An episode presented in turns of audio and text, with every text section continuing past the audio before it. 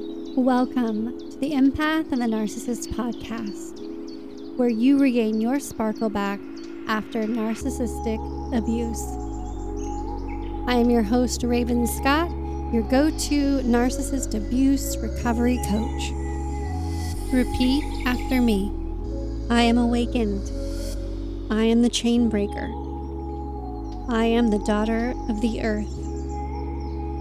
I relate to you, empath, and your struggles, and this show is here to support you and empower you.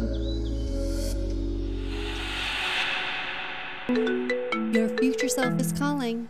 Get your free 10 powerful ways to defeat the narcissist and embrace your empath superpowers audio gift in the link in the show notes today.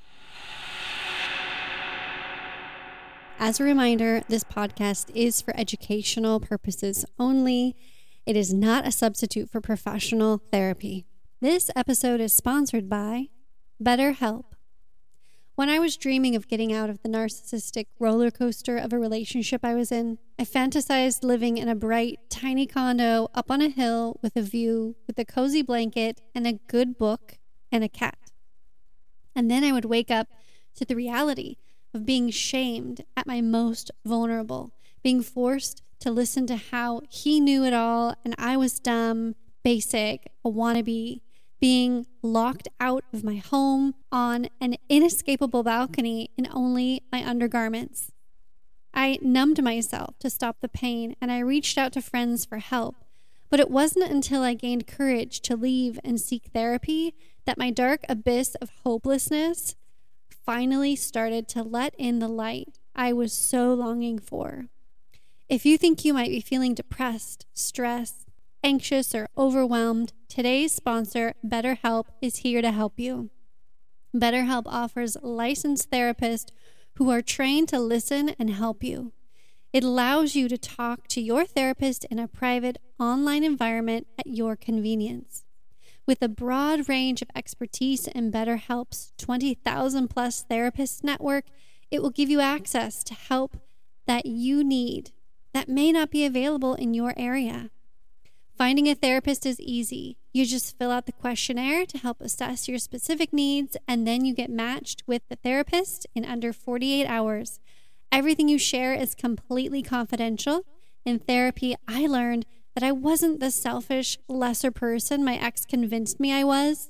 In my therapy, I was able to get affirmation that I was truly being emotionally and sexually abused. That alone allowed me to release my trauma and grow into the strong coach and mentor that I am today. But I didn't just gain that alone in therapy. I gained my sense of self autonomy back, my power back, and my confidence back. Join the 3 million plus people who have taken charge of their mental health with an experienced BetterHelp therapist. Get 10% off your first month at betterhelp.com forward slash empath. That's better, H E L P dot com forward slash E M P A T H in the link in the show notes. This week, we have a special guest, John Werner, and I wanted to give you a trigger alert. This episode is not for the faint of heart, not for those who are easily triggered and identify with being a very strong religious person. We talk about things that you may not want to hear, i.e., Roe v. Wade, i.e., topics relating to how Christians influence and go on the far extreme with pro life. We talk about how they reacted during COVID. And we talked to just a whole bunch about the Bible and Jesus and all that stuff. So I just want to give you that warning there. So don't listen to this episode if you're highly triggered, you don't want to hear any of that. Tune in to the podcast on Tuesday that I aired. And if you're curiosity is piqued and you're not sure if you really feel comfortable anymore in the church and you're still going, or maybe you need to find a different church, this podcast episode is for you. So, John holds a Bachelor of Arts in Biblical Exposition with an interdisciplinary in literature from Moody Bible Institute. He was one of two recipients of the MBI Homiletical Jury Award for Outstanding Preaching in 2016. He has experience as a youth pastor, pastoral intern, academic journal editor, and guest speaker. After studying the Bible, Christian history, and ministry, he set his sights on confronting the problematic nature of white evangelical in the United States. In 2019, he published his first book as a first step in addressing the subtle issues of this complex system and a giant, mega giant, by the way. He hosts a podcast that continues that work under the same title, The Cult of Christianity. You can grab his book at thecultofchristianity.com. Find him on Instagram at the Cult of Christianity. And let's get into this conversation. Hi, John. It's so good to have you here. Thank you for being here. Absolutely. Thank you for having me on. I am thrilled. And I think a month ago, I would have been really anxious and afraid to have this conversation with you. But I've done a lot of soul searching, a lot of things have illuminated and come to light. Even just having different guests on my podcast who are Christians, and like I would get the pit of my stomach drop, like, uh oh, this doesn't mm. feel safe. But then they had a very open perspective. So I was like, okay, there are Christians out there that aren't so like controlling and judgmental. But that's mm-hmm. what we're mm-hmm. going to get into is this cult of Christianity and how evangelical churches, especially white evangelical churches, control, they contain, and they convert um, just just like a cult, really.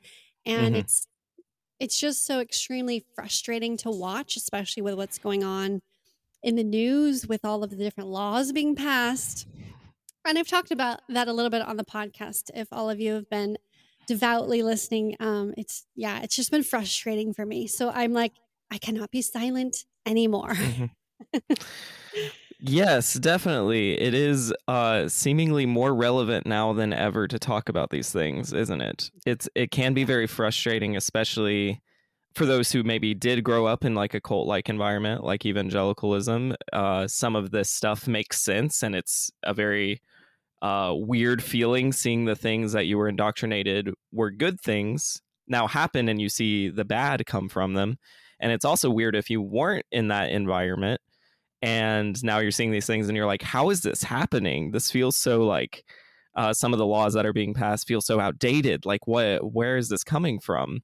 So it's a it's a very frustrating period of history right now, for sure. It is, but I think everything's been under the rug for so long. So I'm grateful that it's coming out into the light. I mean, I hate how they're it's happening. I hate how they're fighting back and doing it. But I think a lot more of us are seeing that this just is not okay. And we need to do what we need to do to fight back and to make sure it doesn't take over our country and we don't turn into like Handmaid's Tale or something like that. Correct. Yes.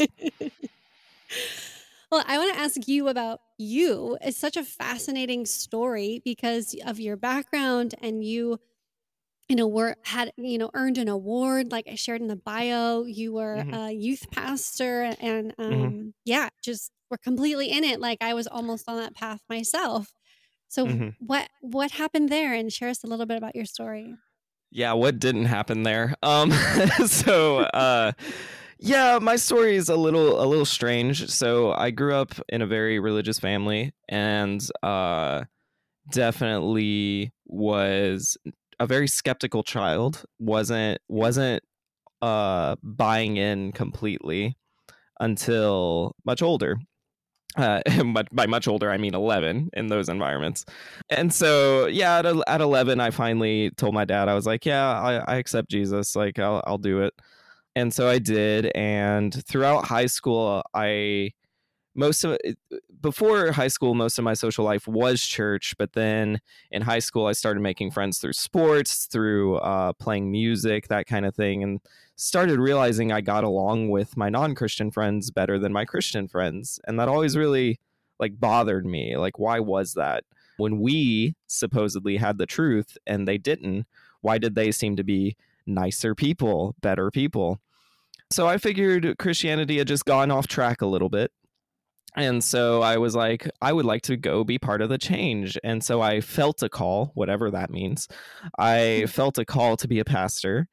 And so at age 17, I started looking around, and the best program I could find that had a, uh, a undergrad preaching degree was Moody Bible Institute, where I went and got my uh, Bachelor of Arts in Biblical Exposition with a interdisciplinary in literature.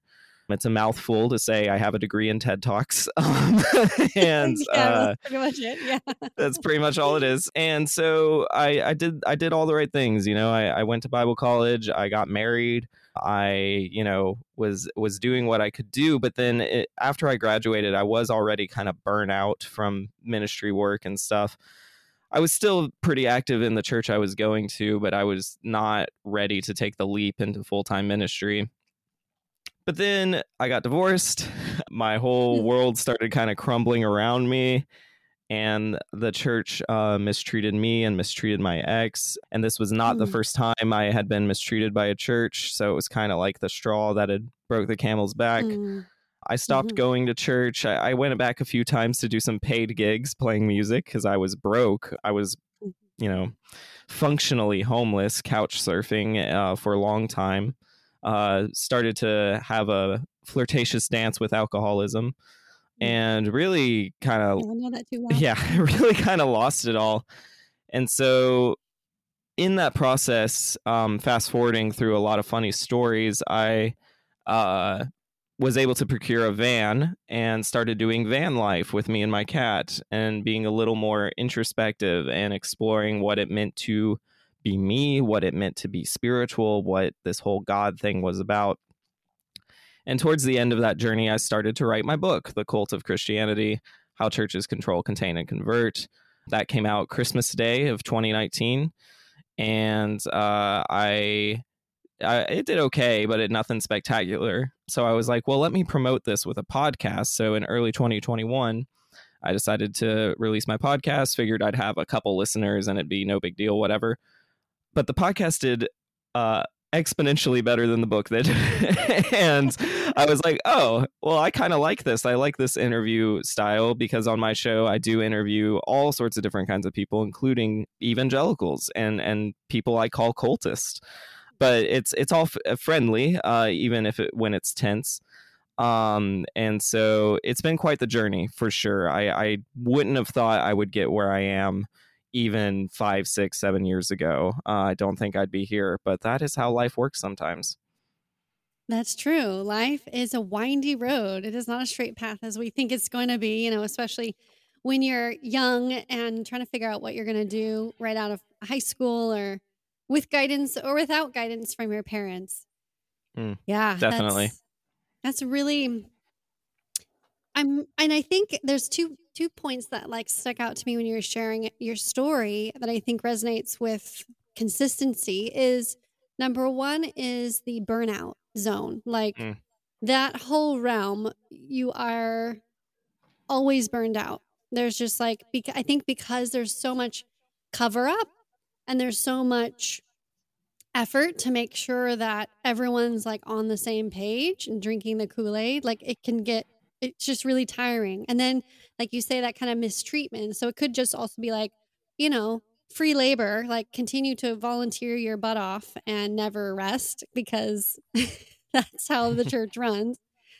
Mm-hmm. And then, yeah, they, the actual mistreatment because of what they believe, they have like this justification that they can judge others, even though Jesus directly said, do not judge others, pull the plank out of your eye first. Um, mm-hmm. It's just an automatic response that they do. Why do you think that that's the case?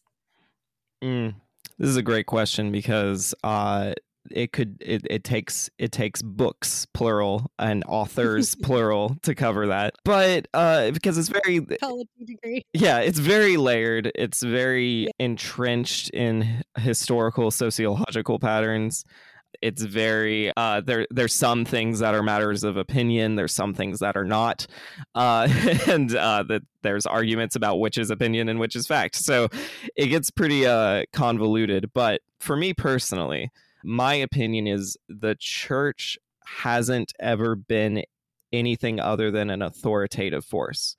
it, it's never it's never been much of anything else. People will want to point to uh, an era where it wasn't that whether you know for protestants sometimes it's the reformation you know with martin luther like calling out corruption in the catholic church.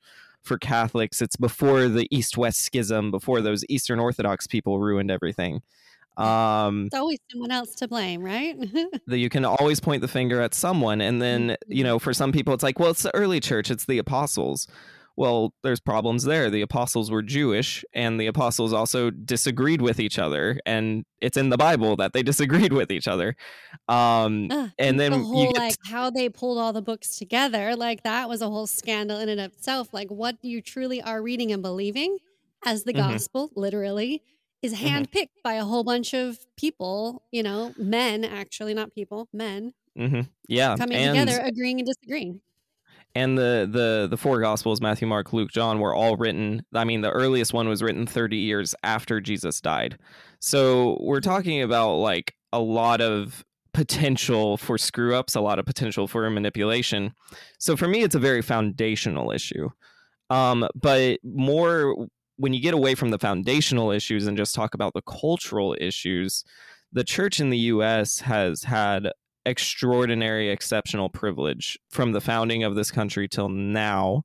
And so they they are a government. Churches are a government, and when you subscribe to that authority, you are subject to their governmental control.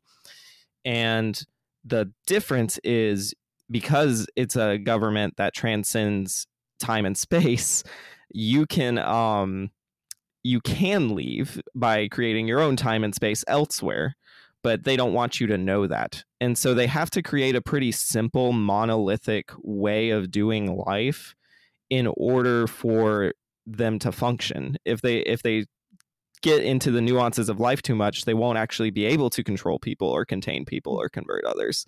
Um, so for me, it's a yeah, life is too complex. Yeah. Exactly. So for me, it's a very like interwoven systemic thing. It's not an exception to the rule or it's not the church has gone wrong. I, this is just what the church is to me. Yeah, yeah, I agree. It's at its core. You think all the way back, like all the way back, centuries, you know, and it is exactly that. We'll be back in just a moment. Hey, empaths, wanted to take a break and ask if these phrases sound familiar to you. I didn't say that. You're too sensitive. No one will ever believe you. If these phrases are familiar, then you may be dealing with a narcissist. Then my book, Empath and the Narcissist, is for you. How to overcome narcissistic abuse and recover from PTSD, codependency, gaslighting, and manipulation. This book weaves personal stories, education, and healing exercises, and is a guide for you to heal from childhood trauma with effective exercises, and even a bonus chapter on human design. Also, receive another bonus in this book the free Four Ways to Set Powerful Boundaries workshop is included in this book if you wish to feel alive again and take back the power in your life. Then go to www.ravenscott.show forward slash empath and the narcissist. Now, back to the show. Just tyr- tyrannical, controlling force that is full of greed. Yeah, and it it actually was the center focal point of certain monarchies, and that was how they justified. Right, I am divinely appointed here by God, and that itself is a manipulation. And we see, oh, that's obvious, but it continued in all of the mm-hmm. propaganda and all of the culture and everything all the way through with the founding of our nation, which mm-hmm. already was founded with narcissism and like Definitely. men thinking it was okay to own other other men and women and children and do horrific things to them that even animal rights activists now would be horrified by like just right. horrible things right and that's narcissism at its core it's like ignoring the blatant obvious abuse pointing the mm-hmm. finger, always blaming someone else, and then judging others, right? That whole gaslighting of, well, you're the one that's the sinner, or you're the one that needs to, you know, bring your issues to the altar because I'm following whatever book, you know, whatever Bible verse that they pull out and throw at you. That one drives me insane. The whole Bible verse usage, gaslighting.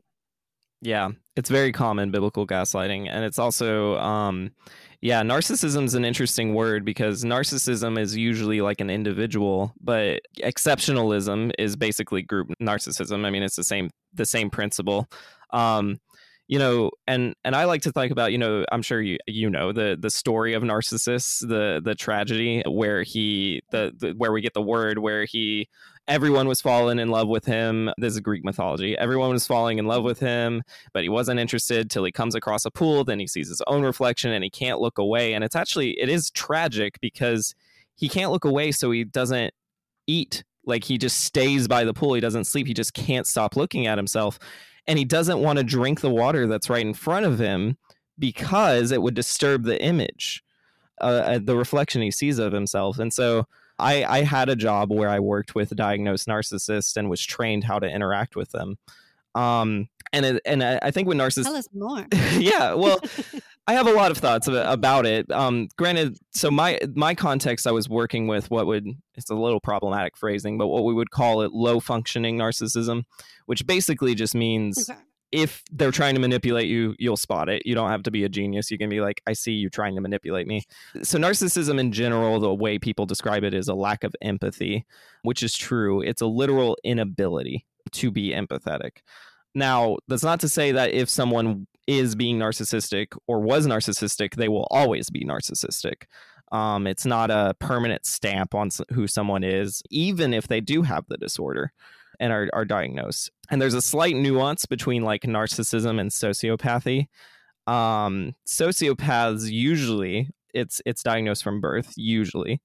Um, you can develop it unless they don't go to therapy. Yeah, you it, it can, and they don't get diagnosed. It can be developed, um, and it can be a result of trauma. Uh, but in general, sociopathy is is like a chemical imbalance, more or less. Um, and but but both sociopaths and narcissists can learn empathy. It's just they have to learn it, and it's not innate. But a hundred percent, maybe one exception, but a hundred percent of the narcissists and sociopaths I worked with were abused. Uh, like every single one of them. Um, they themselves were abused. Correct. Yes. Um, mm. it is very, very rare that there was an abuse, and of course, that's not to excuse any behavior or like you know uh, action or belief or whatever they've done, but there's usually abuse, right. and so what what you learn about empathy when you see narcissists and sociopaths every day when you clock in uh, is that it's not um it, it's it's it's not sensitivity. I think we confuse those words sometimes. Uh, they're both important. So I had to work on this in therapy. I I never related well to the word empathy because I've heard that word mm-hmm. misused and abused sometimes. And so my therapist was like, mm-hmm. "Well, you're a very sensitive person. You're not necessarily an mm-hmm. empathetic mm-hmm. person, but you're a very sensitive person." And so sensitive is a much less emotionally charged word because you can be a sensitive person and then do something bad or do something good, right? Like some people are sensitive and then they are more on the narcissistic end where they make it all about them and yada yada. And some people are sensitive and use right. it as a as a starting point for understanding others. So that's more of like the that personality trait. Empathy actually is unique to each person. There's not like a monolithic way to be empathetic different people will learn it. What empathy it, and this is a terrible way to do a definition, but what empathy is, is it's the opposite of apathy, where you just have no concern. And apathy is the starting point of sociopathy and narcissism. It's just a lack mm-hmm. of care. And that mm-hmm. lack of care can be because you were beaten down, because of abuse, because of this, or it can be you were a spoiled brat and never had to care about anyone else. It can look very different to different people. So the only reason I bring all that up is in the context of church, I think churches can be really narcissistic because they've never had to care for other people because they've been powerful or because a lot of the people who go to church are very broken, are very vulnerable, have been in really tough spots, and the church is giving them a, a way out, a solution that is frankly easier than just living your life. And so the the lack of empathy comes from a lack of practicing empathy because it's a practice. It's not like a, a God given gift that you can just turn on or turn off. It, it, takes a lot of work to be very empathetic. And I can personally attest that when I was a Christian, I was not a very empathetic person. Um, I was borderline sociopathic tendencies with how I was treating my spouse. I was gaslighting them um, you know, do, doing stuff like that. And it's very easy in those environments. And I think that's how it happens. Um, so that's my little spiel on narcissism and empathy. I figured I would talk about. I love that. No, I love that. Well, I mean, this podcast is called Empaths and the Narcissist. So I we just had another guest on talking about the difference between empath and empathy. Mm. Episode 79 with Jennifer Moore. Mm. And I think it's really important to focus in on that because you get these sound bits nowadays and you're like, oh yeah, that's me. You know, right. oh that's an empath. Oh that's empathy. But identity shopping. Yes, yeah. and then you pick it out. You're like that, that, that, and you know, caution to all the listeners. That's also what narcissists do. They mm. pick out what they want to be and they identify. So make sure you're unearthing things in your shadow and you're you're sitting with it and you're you're looking at yourself in the mirror and saying, wow. And sometimes the mirror is the narcissist right in front of your face who's mirroring all of this stuff to you yeah. you know um and mirroring all of those holes that you're lacking in your emotional intelligence and self-development. Mm. yeah. Yeah and, well put yes. Yeah it's um i was gonna point back to this whole like empathy with the church. Mm-hmm. i think you're right. I think there is no I don't even know if there's room for empathy because they've got to follow all these rules, mm. right? Especially the very extremist. And I'm not I'm not blanket stating all Christians. I'm we're really sure. focusing in on the extremist, you know, evangelicals whom you are drinking the Kool-Aid and your other Christian friends are like, "Why are you doing that?" Mm. You're like, "Because this is what I'm supposed to like this is you're just supposed to do it." Mm-hmm. And when you grow up and you live and you're trained and you know you're you're full in to the church culture. You don't you don't there's no time for empathy. There's no time for self-reflection because you have to make sure you're following the rules. You have to make sure everyone around you is following the rules so that you can be in the good graces of whomever you're pleasing outside of yourself really Definitely. And, you know, in, in most church contexts, even I would say beyond evangelicalism, but it's really pounded home in, in evangelicalism, is this idea that love is obedience, which is a, a really bad mm. lesson to learn. Um, so. It, it, will affect all of your relationships, um, especially when you mix it in with something like patriarchy. One of the things I've talked about is how, um, you know, yes, I mean, women in most church contexts in the US, not all, but most, are taught to obey their husbands. And that creates conflict in two ways. One, ew, gross, that's horrible, not a healthy starting point for a relationship and very misogynistic. But two, yeah. if if a, if a man, and in their context, all marriages are heterosexual, so that's problematic mm. already. But in their context, right uh, the man is is expecting to be obeyed and won't feel loved if he's not obeyed, and that's its own like hmm. uh, starting point for all sorts of trauma and uh, misunderstandings and bad self image issues and acting out and all sorts of other bad behaviors. So. The, the, the main thing I think if we want to be clinical about it um, it's messiah complexes. That's and and obviously the mm. word messiah complex. Of course, you can relate it to Christianity because it's based on a guy who claimed to be a messiah, and uh, you know martyrdom complex. Again, this whole mythology that there were all these martyrs at the beginning of Christianity. Most of the accounts are not verified, and most of it is just legend and not historical fact. Um, so, well, so, he himself, it doesn't even matter if any of the apostles are martyred. It's like they always just focus on Jesus being the martyr and him, right? You know, rising again. Right, and he probably was crucified. You know, based on the history I've read, it seems like he was. Um, but a lot of people were crucified. Yeah, but a lot of people were exactly, and you know, it. it you know the, the, the problem is with a messiah complex you automatically have to accept a rigid category of right or wrong and you have to assume in order to be right i must make myself less i mean that's also part of the doctrine you have to be willing to yeah. die for something that's uncertain which is also like a pretty huge demand of people anytime that happens, I mean, it means that some people are more right and some people are wrong. So it's ranking people and it's creating hierarchies. And so empathizing with someone else becomes fake. You know, it's dishonest. You're pretending to listen, but you're never able to depart from your certainty. So you can't have mm. empathy and and be in that kind of culture. Yeah. Oh my gosh. So many points. I'm like absolutely 100% resonating and to the last point about that fake empathy. I was going to bring that up earlier and I'm so glad you brought it up.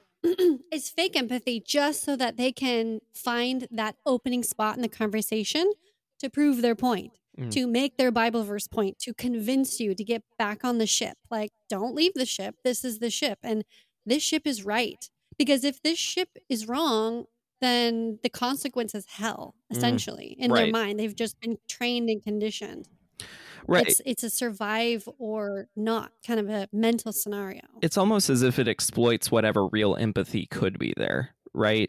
Like, it, yeah. obviously, like, if I believe there's heaven or hell and everyone's going to one of them, like, yes, the most loving thing I could do under that belief is try to get as many people to not suffer forever like and so you, that's right. where that messiah complex comes in is you feel like you have to save the world that is the feel that is what is on your shoulders in order to be a loving person you have to try to save the world knowing you won't be able to do it but trying to your hardest so um mm. you know they're comp- don't you think that's arrogant don't you think that's like that's assuming that your belief and your mindset is the one and only way which i know that's what they think because that's what the church tells them that's what the bible tells them that's just what they believe. Yes it, it, it, definitely breeds arrogance even if it doesn't start there eventually it becomes that. Because you know the ability to save people from hell is intrinsically tied to your spiritual worth. I mean that so so there is no real separation of you don't feel like you're doing it for you when you're you know going to a third world country to take a picture with a kid or whatever they think is love you know that you don't feel like you're doing anything wrong because you feel like you're doing something really important. So for them empathy ends up meaning finding ways to trick people into thinking you love them without loving them in a way that disobeys the dogma that you believe. And all of this is you just hope yeah. they make it to heaven. I mean that's the only way to love someone. And that that will affect you know marriages or relationships because ultimately every conflict with your spouse doesn't matter because all that matters is that you both get into heaven. All your interactions with your mm. family don't matter because all that matters is your kids or your parents get into heaven or your cousins or whatever it may be. All of these things end up having to fit on this grid. And eh, when you sit back and you're out of it you look and you like go how horrible. How could anyone believe this? You know this is so terrible but when you're in it, it is it, it feels very euphoric because your life has been simplified to the point where it makes sense. Where you can just wake up and go, mm-hmm. This is who I am. I don't have to ask hard questions. I don't have to interact with people who are different than me. I will have some resources at my disposal, at least in the US. Christians here have have resources that other communities do not. A lot of them have routine because they weekly get to know they'll see people, which especially, you know, the the pandemic, I mean, we all long for like some of that kind of social routine as well as social media making us more disconnected church offers a solution to that need. Most of them still went. Yeah. Most of them well, most of them had to. I think it's I think it's terrible and and it almost killed my dad, but like it, it's a terrible thing, mm. but like that's life for them because it's it's given them something to just have hope in is this hope of heaven and these people around here are giving you a community. One of the hardest things when people leave Christianity is missing that community the problem is the community was an illusion from the very beginning. It was fake, it wasn't real. When the chips are down, if you stray too far from orthodoxy or the dogma, you're done. You don't count anymore. Um, and so yeah, it's it's all very true. fake. Yeah. Oh my god, so true. It's so sad. Yeah. It's and I think that's why it's so pertinent to this podcast is because like you say, narcissism is typically an individualistic disorder but it has like i've talked about before it's seeped into it always has actually been in our systems. It's always been in our religions and our cultures. And I mean, why, why else would they justify finding a new, new land Mhm. and strategically giving sickness to the native people here, taking care of the land, forcing them off their land, doing uh, forcing them. I mean, even up in northern Canada, forcing the children away from their families into a Christian school that was highly abusive. Like all of this stuff. I go, how how do you justify that? Well, all of this is under this umbrella of like, well, it's for the greater good, for for God, for and it's it's just all very narcissistic. I can't like I just get all like I can't. My brain starts to get all muddled because I get so upset about it. I'm like, don't It's you very see? upsetting. Don't you see? It's very upsetting from a historical standpoint, and it's upsetting the the willful ignorance, the gaslighting, the the denial of of what Yeah. it's been. Um, you know, and like people wonder, right, when they see a church like Westboro who has like you know a terrible website name I won't even say on air, and like you know it's just this horrible like hate group. But what's crazy is they think they're loving people, and that's what gets like Mm. messy about it. And what makes it hard because the easy thing to do when you leave a cult is say that cult was terrible they're brainwashing people and they should all you know just go f themselves and like you know like this is the worst thing ever.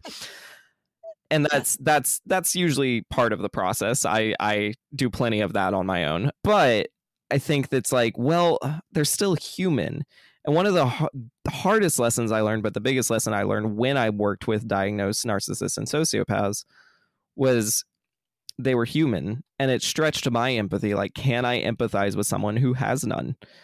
And the answer is yes.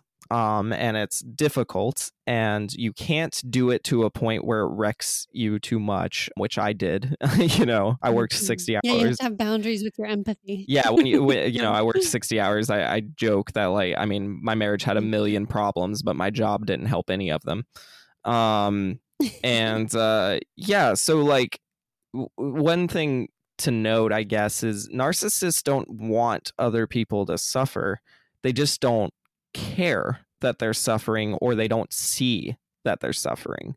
It's like a blind Yeah. spot. It's not uh, you know Yeah. it, it, it's really easy to go narcissists were like the, are villains right? Like like they're scheming or Yeah. something.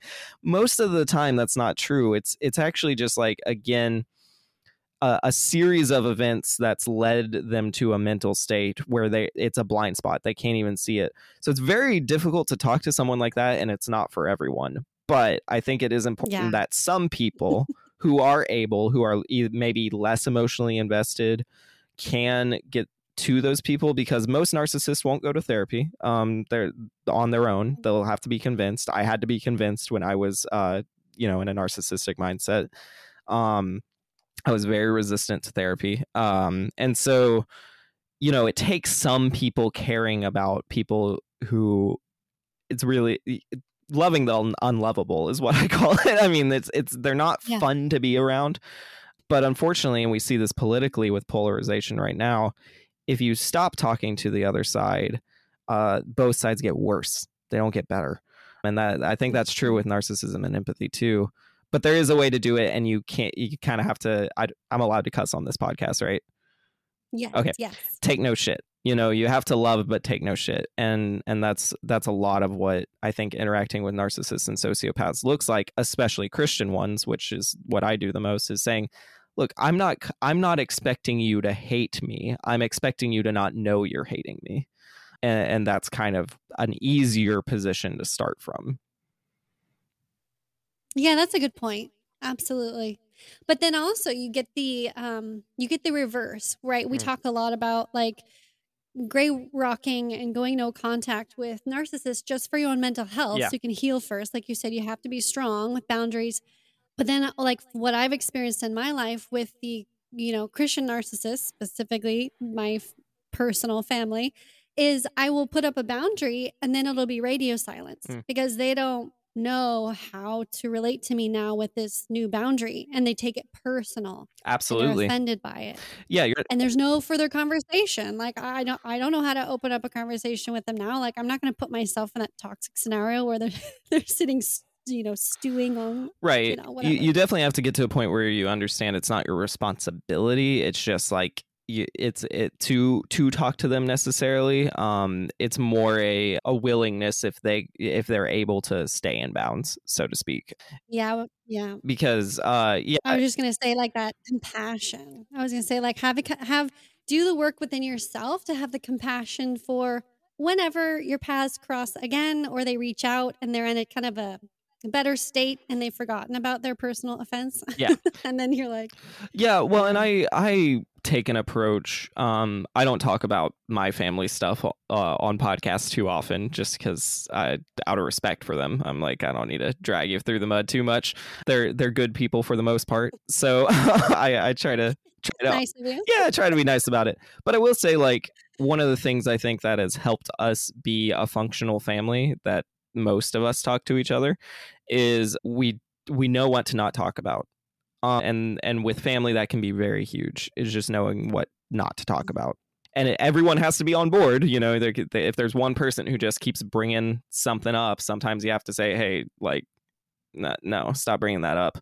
But uh, i'm very thankful my parents raised three kids who are all very independently minded who you know are able to be very three to very different people. I'm very lucky in that regard and and still function you know person to person it's harder with relationships i i think you know most of the time if there's any kind of narcissism abuse in in a in a romantic relationship usually it's going to have to end with a no contact just cuz the emotions are too high to think clearly to to be something can't produce health you know if it's uh if it's only produced unhealth so you know Yeah. you can't live in a dream world where something will get patched up when it won't yeah Well, and that's kind of normal, even without a narcissist. Like when you break up with someone, Yeah. you don't like, usually, you don't continue to be friends with them because that's kind of a blurry line and it becomes awkward for, let's say, whomever you're with in the future. So, yeah yeah, Uh, with a narcissist. it'll it'll vary person to person but absolutely like in general you Yeah. shouldn't have to but but all that goes back to what you were saying with this idea of just like you know you can't put the burden on yourself to like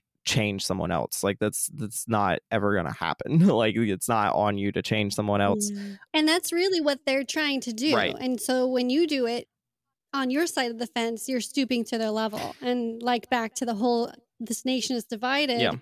At the you know, it's good that we're not trying to bring each other over to each other's fence, like Yeah. our side of the fence, and we're just not talking about it. But at the same time, it's just it's just at the core. Well we don't know how to communicate right now right? Because boundaries have been pushed for so long it, it's it's to the point where it's kind of we have to have no contact with certain kinds of ideologies which i totally understand. I just think if you are able and you're you're the kind of person who can have a conversation like you know i like to think i'm the kind of person who could have a conversation with a white nationalist but i could never be friends with one and like that's kind of like a a, a weird way to think about it but those are the kind of conversations we're going to have to start having because that's where we're getting and it's not getting better by ignoring white nationalism and Yeah. so so it's very difficult but i think you know i call christianity a cult for a living and uh you know i get i used to get more hate mail than i do now because at 1st Mhm. people were shocked and you know whatever and they're like wait you studied to be a pastor how could you blah blah blah um right. there's less and less, but I'm the one actually reaching to the other side and getting shut down more often. Um, and and the reason I'm bothering to reach out and talk about this, because trust me, there's days where I'm like, I'm so sick of talking about Christianity. I left years ago. It would be nice to just pretend it doesn't exist.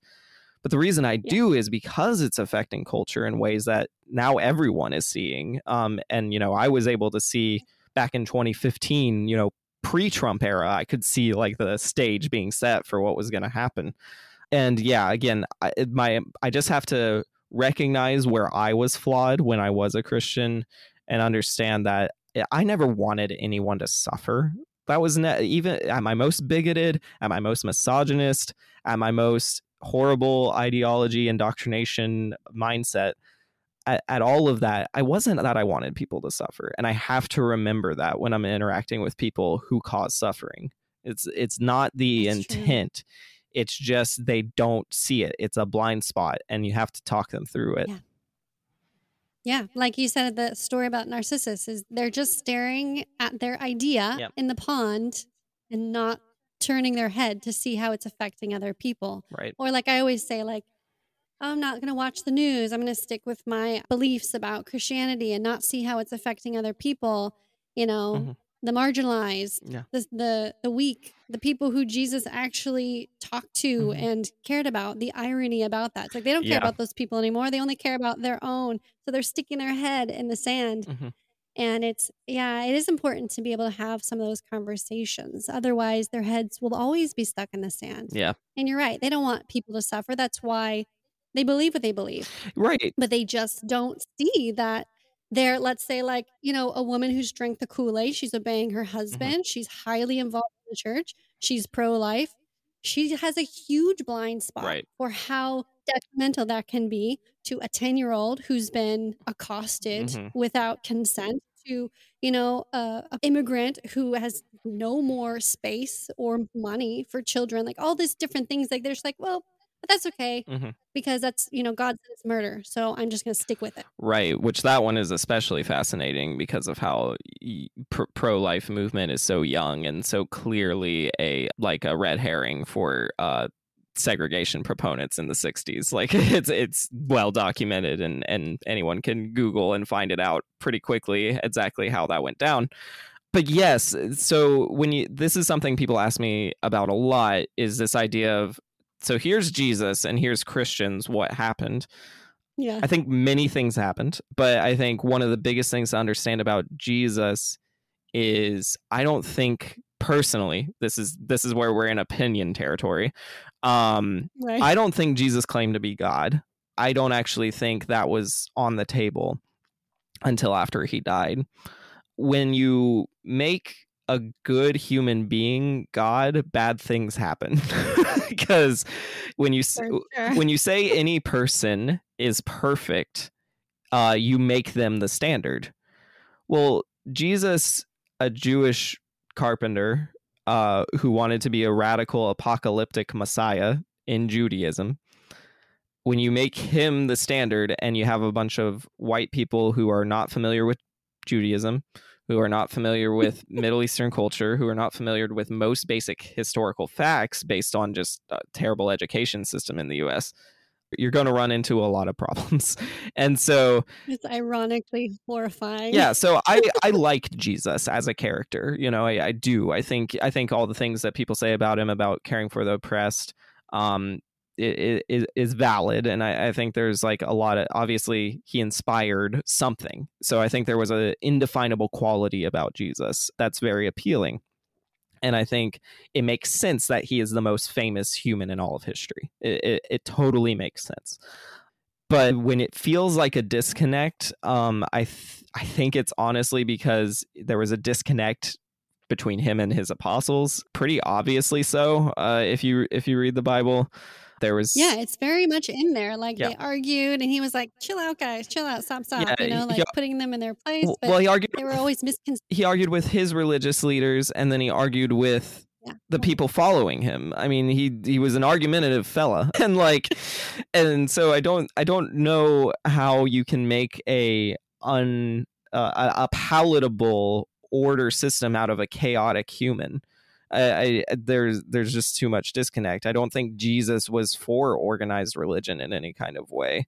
No he hated the pharisees. Yeah he Yeah. was absolutely yeah he hated laws. He hated rules. I mean like there there's there Yeah. and and that's that's what is reported about him. I mean who's to say uh, everything that's reported about him is even accurate but Like they made it up just to make their own form of religion they wanted out of his movement. right exactly out of the energy he had garnered yeah exactly so there's a lot there but I, I think when you fast forward all the way what draws christians to christianity is the redemption story that no matter how broken you are you can be made whole again. I mean what a great message right? Like that is the part that speaks to everyone that hooks you in because that message is important. That redemption arc message is very very important message and we're missing that message uh, in broader society in a lot of ways.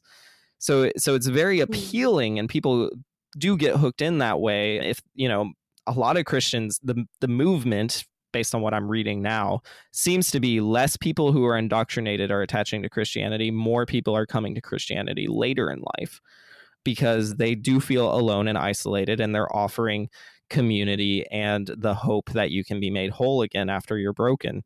And no one else is really mm. selling that right now.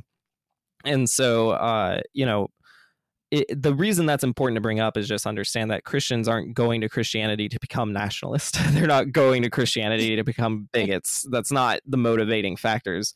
They already were. There's just you know magnifying stuff. Well, there yes, that's that's one one era. It's like how can I be a good person and have these bad views? Here's the cover. That's certainly one type of person, but there's also another type yeah. that just kind of goes with the flow because because that story is so unbreakably important to who they are, to their identity, to know that I am a Christian, so I will be loved someday because they don't believe they can be loved mm. yet. And like that, that's sad, and it, and it's something we need to do better as as the ones out here trying to get people out of the cult of telling them you're worth mm-hmm. love now. I mean, one of the jokes I've said on my podcast before is it's crazy that Christianity was hyping up that someday I will be forgiven for Jesus. And then you go to one therapy session and you're like, oh, this guy does it too. Like it, it, it it's the, the the whole essence of their message is here now. You don't have to like subscribe and and give lifelong dedication and servitude to uh, an ambiguous, uncertain ideology. You can just look at the people around you, have empathy for them, and learn together. And no, it won't be perfect. It'll get ugly and uncomfortable, and horrible stories will ensue, but they happen anyways.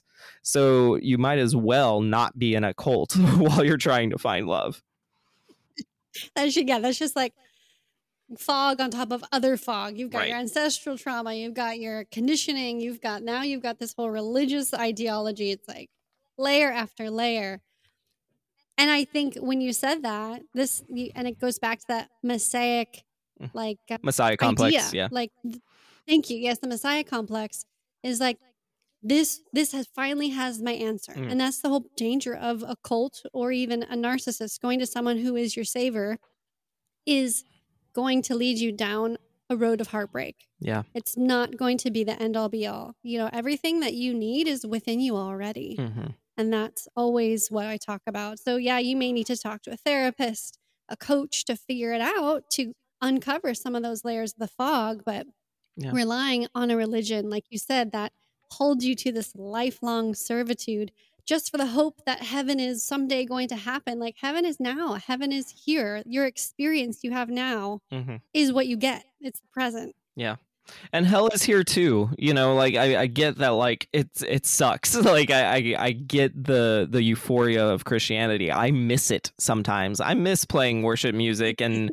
worshiping this you know image in my head that i had construed based on theological things i had studied. I miss it. It was fun. It felt good. It, you know it, i i used to cry a lot more cathartically when i was a christian and now i cry in very uncathartic ways. So you know like i get i get missing it and i get wanting it. Um and it, and a, lot of times this can come off as condescending because of how the programming of Christianity like oh I miss you you know I get it you just do this to feel good it's like no I understand it's deep I understand its identity I understand there's like a I understand. I have Christian friends who I'm like, y'all are great people. Like, it's cool. You're chill. I like you. We can talk and hang out. But you're part of a cult. Like, the reason I cho- choose that word, it, it was very thought through and intentional, because when I confront Christians and call it a cult, you know, they'll go, well, what's a cult or what's a Christian? And, you know, try to uh, make me define myself to death. But um, what what I gaslighting. Yeah, but what I try to do with that word is just say, well, what do you what is a cult to you? You know, turn it back a little bit and it'd be like, well, what images conjure in your mind? And they tell me, and I'm like, well, how is that different from what you believe? You know, t- tell me the differences. Um, because what I've found is most Christians actually don't argue the point. They go that the, what they're forced to say at the end of the day is, well, I'm just part of the right cult. I mean, that's essentially what they have to say. they they don't really have a way to say they're not one. Um, and I think that's really important to highlight because if they know that, then they have freedom. They, to to choose make that choice. Okay, you choose to be part of that cult. That's good. But we have to have that discussion first because if we have discussions about religion or like spirituality, things will get really muddy really quickly.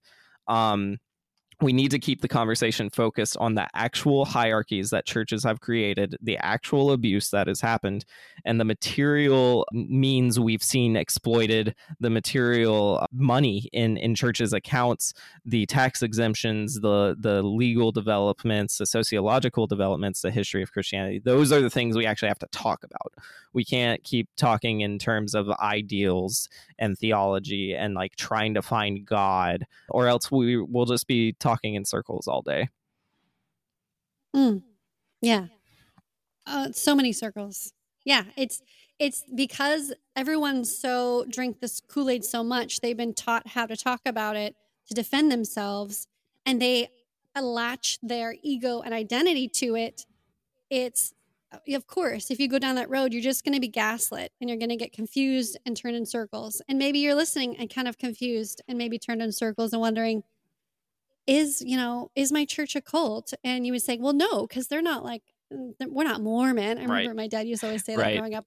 I'm not Mormon. It's like, I'm actually, our ancestors were Mormon. And I just learned that like last Oh. year. But he adamantly denied it because Mormonism is different than Christianity. And It's and not. ironically, it's not really. It's still a, just a different type of cult. Yeah. So you may be thinking, well, you know, we we believe in Jesus, all this stuff, and it's like it's just your journey to think about. Yeah. We're just here talking to you to kind of open your eyes, just like if we we're talking to you.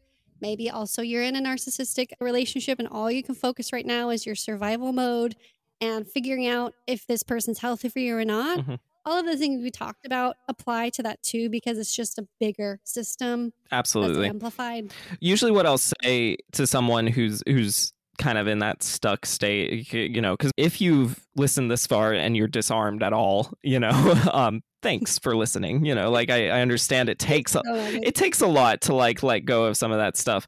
But if you've gotten that far, the the only recommendation I have is I'm like just just try stop going to church for a month. Just see what happens, you know. And if you miss it and you want to go back, that's fine. Go ahead back. But just see what happens. Just if you've never done that in your life or at least in your Christian life of just not going to church with no explanation, see how many people check up on you and what the checkups are like if they do. Yeah. Uh, you know, see how your men manipulative they are. see how your mental health is on Sunday. See if you don't dread getting up and you know waking up because that was a feeling I had almost my entire Christian life was dreading Sunday morning. See if that goes away. You know, Mhm. those are the kind of things you can just explore for yourself. I'm never going to tell someone you have to stop being a Christian. That's not my business. That's your business. But if you're curious about the effects a cult like Christianity can have on you, that that that's just a simple experiment you can do for your own personal wonderings. That's a perfect experiment. Thank you for offering that to all of the listeners. I think that's important. Yeah. Yeah, you will soon see. And you're going to be doing it as an experiment. You're not going to be doing it as like a rebel because then Right. you'll feel pulled back in. Just like, I'm just curious. Yeah, just see what this." happens because nothing might. see. You might be fine. They might go, oh, that's okay. I need to take time off from church too. You might have a cool church like that. See what happens. Maybe they're Yeah. like that. Yeah, that's a really good litmus test, right? Yeah. And and anything, any social interaction you're in. Yeah. Yeah, just, Hey, I just need to take a break from our relationship. Yeah. Hey, I need to take a break from going to church. yeah, Yeah, exactly. It's it's really shouldn't be a big deal. And if it becomes a big deal, that's worth exploring. So, one final question I want to ask you is so many people say, like, when you do leave the church or take a break, what would you say to a Christian who, would, quote unquote, say, like, there are loads of people who make mistakes in the church, they'll say to you, or people are imperfect, or we're all sinners, and that's why we are all there in the first place. And that's not really a reason to walk away. So it's very common for Christians who are close to someone who has left their little cult of Christianity to try to figure out what their spirituality is and finagle their way back in. You know, they'll make excuses like, well, the church is not a perfect place. People aren't imperfect. You know, there's no, don't walk away from Jesus just because you've been hurt. And honestly, to that, I say, the hurt was the people, but so is the church. It's all the people, it's all the system, it's all the cult. There is nothing beyond what I'm seeing. That's what I would say.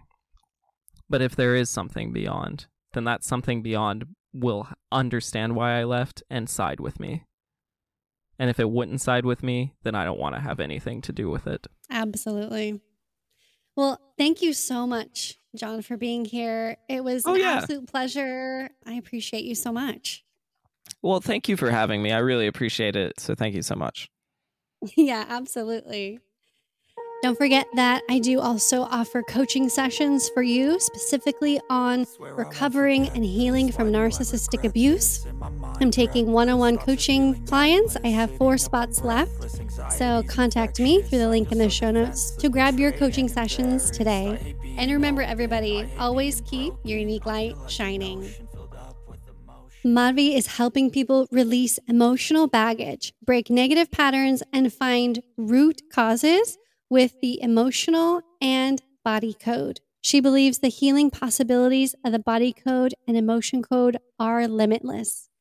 And I can highly attest to this while working with her myself. I highly recommend connecting with Madhvi Mathur. Reach out to her in the show notes today and get your free emotion code inquiry consultation today. Visit www.madhvi.ca. That's M A D H V I dot C A. And the link will be in the show notes.